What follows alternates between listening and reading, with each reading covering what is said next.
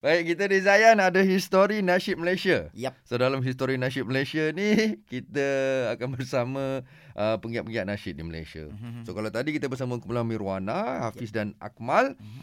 dan sekarang ni kita bersama penyanyi lagu ini.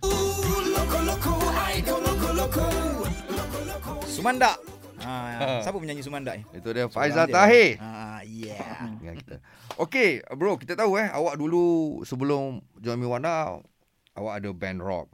Hmm. Hmm. Lepas tu awak join Mirwana, nasyid. Nasyid. Ya. Kemudian awak Yeah. gerak solo, Hmm. awak rock. Ya. Rock balik. Hmm. And then awak Hmm. awak buat balik lagu nasyid. Pengakhiran ke apa? Hmm.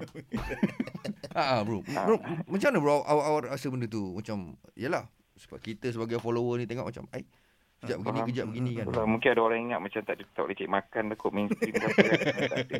Pasal tadi kita cerita pasal timing ah eh. Pasal keluar lagu aku time Mm-mm. cintamu ni. Tapi sebenarnya lagi satu benda yang sebenarnya nak orang tahu uh, yang mungkin orang pun dah lupa yang sebenarnya kalau tak ada Mirwana ni pun tak ada Faizal Tahir.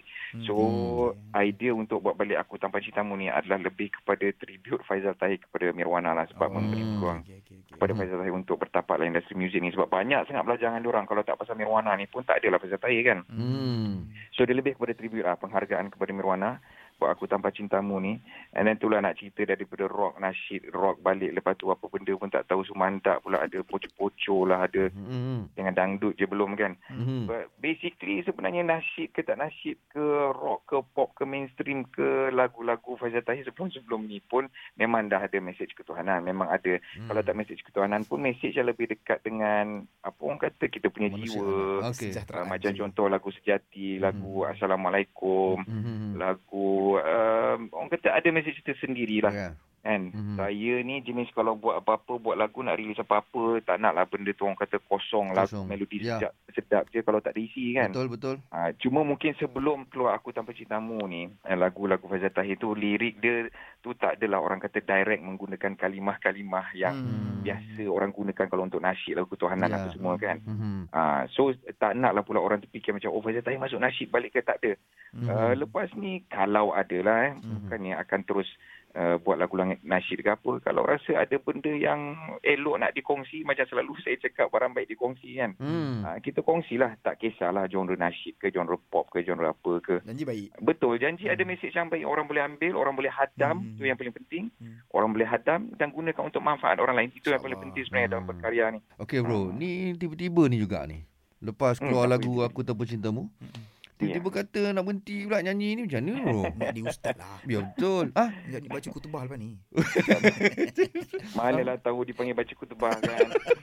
ah, lagi lagi 30 tahun kot tak tahu lah. ah. Ah, Hmm. ah, Macam mana, tapi itulah apa ni eh tak adalah nak berhenti cuma apa nak berehat panjang kot berehat panjang daripada bukan berhenti berkarya ke apa sebab okey kalau nak secara jujurnya Hmm. uh, Faizal Tahir ni kalau uh, orang kata terlintas ataupun terfikir nak berhenti muzik ni dah banyak kali dah bro Ha. Hmm. Ah, Mhm. dah banyak kali dah Kan. dah banyak kali sebenarnya terlintas Mhm. nak berhenti nak berhenti tak larat nak buat benda lain tapi apa lagi yang Faizal Tahir boleh buat Hmm. kan matematik jahanam nak kerja apa Eh, Kan, main bola. boleh buat muzik Pe- Pengulas bola, pengulas sukan pun boleh. ha, gaya je lebih. Tapi basically uh, itu bukan nak berhenti lah. Cuma nak berehat panjang. Hmm. Orang kata Allah punya perancangan tu terbaik. Walau berapa kali pernah terfikir nak berhenti, Allah tak pernah pun, Allah tak pernah tutup pintu Hmm. uh, pintu Faizal Tahir dalam bidang industri muzik ni. Ya. Dan rasa passion dalam muzik tu susah nak hilang sebenarnya.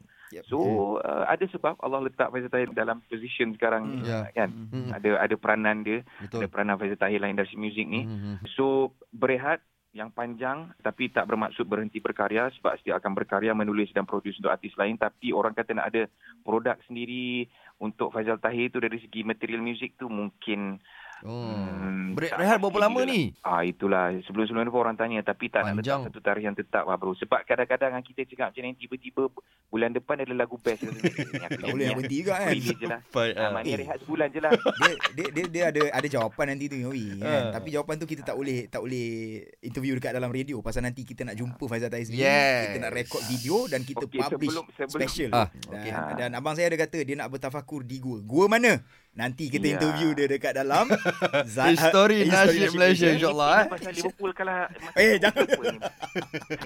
Okay Faizal. Alright, Assalamualaikum. Terima kasih. Okey, Waalaikumsalam warahmatullahi